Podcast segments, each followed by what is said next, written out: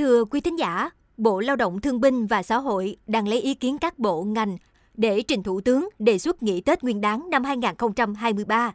Theo đó, có hai phương án được đề xuất, nghỉ 7 ngày và 9 ngày.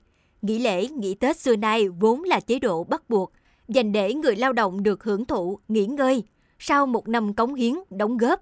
Nhưng nghỉ dài hay ngắn luôn là vấn đề được quan tâm, thậm chí được đem ra bàn cãi mỗi độ cuối năm, chung quy cũng vì những mong muốn một kỳ nghỉ thông thả. Đề cập đến câu chuyện này, phóng viên Vân Tịnh đã có ý kiến của người lao động và doanh nghiệp. Mời quý thính giả lắng nghe.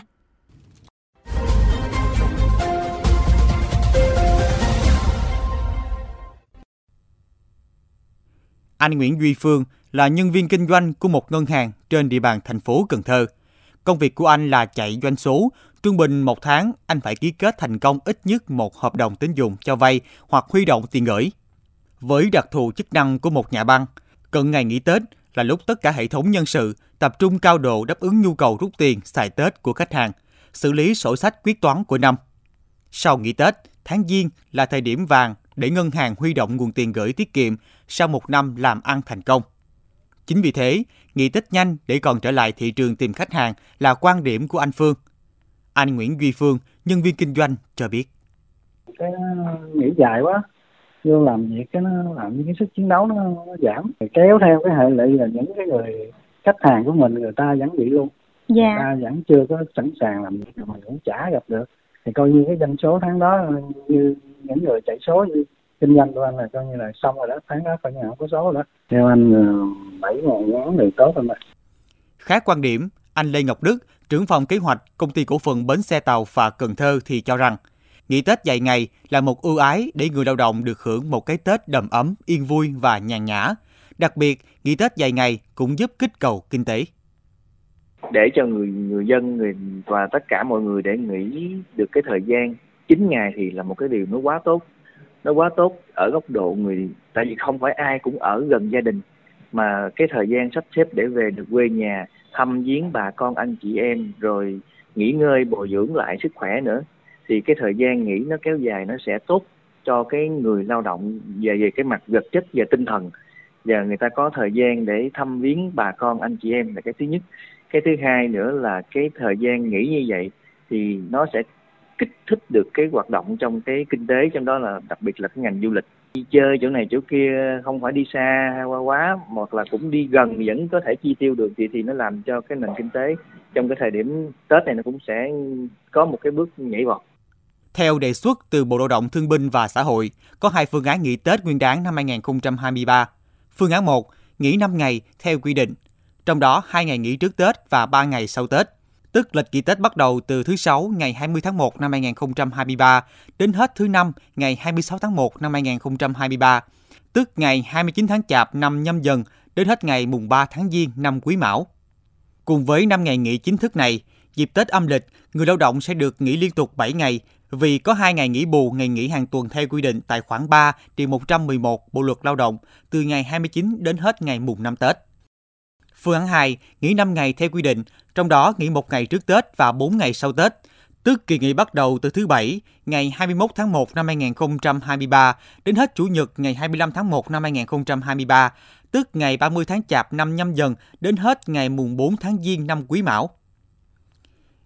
Ngoài 5 ngày nghỉ chính thức này, công chức, viên chức, người lao động sẽ được nghỉ liền 9 ngày vì có 2 ngày nghỉ bù theo quy định tại khoản 3, điều 111 Bộ luật Lao động và 2 ngày nghỉ cuối tuần. Trong hai phương án này, Bộ Lao động và Thương binh Xã hội đề xuất chọn nhịp nghỉ Tết Quý Mão năm 2023 theo phương án 1 để tổng số ngày nghỉ liên tục không quá dài, 7 ngày, đồng thời đảm bảo hài hòa thời gian nghỉ trước Tết và sau Tết. Theo nhận định từ các chuyên gia, người có tư duy thiên về mặt kỹ thuật hay kinh tế sẽ nhìn thấy sự tốn thời gian, công sức, tiền của nếu nghỉ Tết âm lịch quá dài. Chỉ cần khoảng 5 ngày là những nội dung quan trọng của cái Tết như thăm mộ ông bà, cúng kiến trong nhà, tụ họp anh em họ hàng, đi thăm bà con, hàng xóm, gặp gỡ bạn bè, khai bút, khai ấn đã được bao hàm đầy đủ. Tuy nhiên, xét về khía cạnh văn hóa, Tết ta là dịp tái tạo sức lao động, các mối quan hệ cộng đồng và tái tạo đời sống văn hóa tinh thần. Nghỉ Tết dài ngày cũng có những cái lợi về mặt kinh tế như kích thích tiêu dùng, chứ không phải là điều bất lợi cho kinh tế như nhiều người vẫn nghĩ. Hơn nữa, Với một kỳ nghỉ đủ để mọi người tái tạo sức lao động và phấn chấn về tinh thần thì làm việc cũng hiệu quả hơn. Đồng quan điểm nghỉ Tết dài ngày để thư giãn tinh thần. Anh Lê Ngọc Đức, trưởng phòng kế hoạch, công ty cổ phần bến xe tàu phà Cần Thơ cho rằng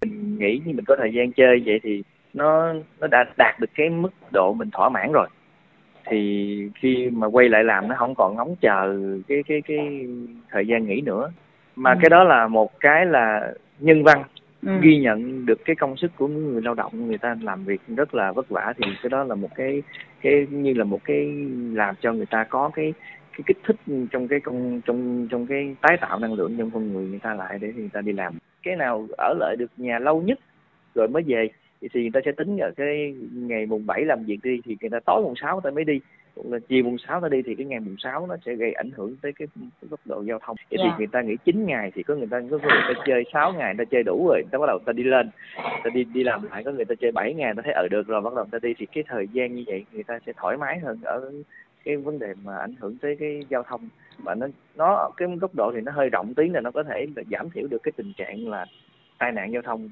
những cái năm mà Tết năm nào mình Tết mình cũng có cái trường hợp xảy ra tai nạn giao thông. Nghỉ Tết sớm từ ngày 28 tháng Chạp cũng là quan điểm chung của nhiều chuyên gia lẫn doanh nghiệp khối sản xuất. Đặc điểm lao động Việt Nam phần lớn là di cư từ nông thôn lên thành phố. Dù thanh niên hay đã lập gia đình vẫn mong muốn về quê đón Tết. Tâm lý người Việt cũng luôn coi trọng thời gian trước giao thừa hơn là sau Tết. Nghỉ muộn sẽ gây áp lực lớn cho giao thông vận tải, giá vé tàu, xe, máy bay tăng cao, thậm chí nhiều lao động không kịp về quê đón Tết. Đại diện nhiều đơn vị giao thông vận tải cũng đồng tình quan điểm nên bố trí thêm ngày nghỉ trước Tết để việc đi lại của người dân giãn ra. Hàng không, bến xe đều được giảm tải và nhà xe không bị áp lực tăng chuyến. Hàng năm, căn cứ vào điều kiện thực tế, Thủ tướng sẽ quyết định cụ thể số ngày nghỉ Tết âm lịch. Việc bàn luận cho nghỉ Tết dài hay ngắn có rất nhiều nguyên nhân sâu xa, gắn với tâm linh, tâm hồn người Việt. Tết âm lịch là truyền thống lâu đời, có nhiều nội dung sâu sắc và cần thiết cần dành thời gian, tâm trí để tạ ơn, cầu khấn. Tết Nguyên đán vẫn là dịp lễ hội, không thể nào thay thế được. Cho nên quyết định ngày nghỉ Tết dài hay ngắn thì quan điểm của nhà nước cũng đều hướng đến lợi ích tinh thần người lao động là trên hết. Quan trọng là con người hành xử ra sao với kỳ nghỉ của mình để có một cái Tết ấm cúng, hạnh phúc, xung vầy.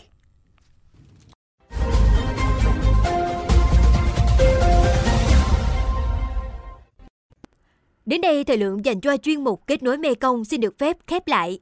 Mê Công FM xin mời quý vị và các bạn cùng lắng nghe kênh podcast chuyên biệt đầu tiên về đời sống của người dân vùng đất phương Nam, chuyện Mê Công, trên nền tảng thiết bị di động bằng cách truy cập vào các ứng dụng Spotify, Apple Podcast trên hệ điều hành iOS, Google Podcast trên hệ điều hành Android, sau đó gõ từ khóa chuyện Mê Công – còn bây giờ, Thanh Thúy và Hiền Công, cảm ơn bà con và các bạn đã quan tâm lắng nghe. Xin chào và hẹn gặp lại vào kỳ sau.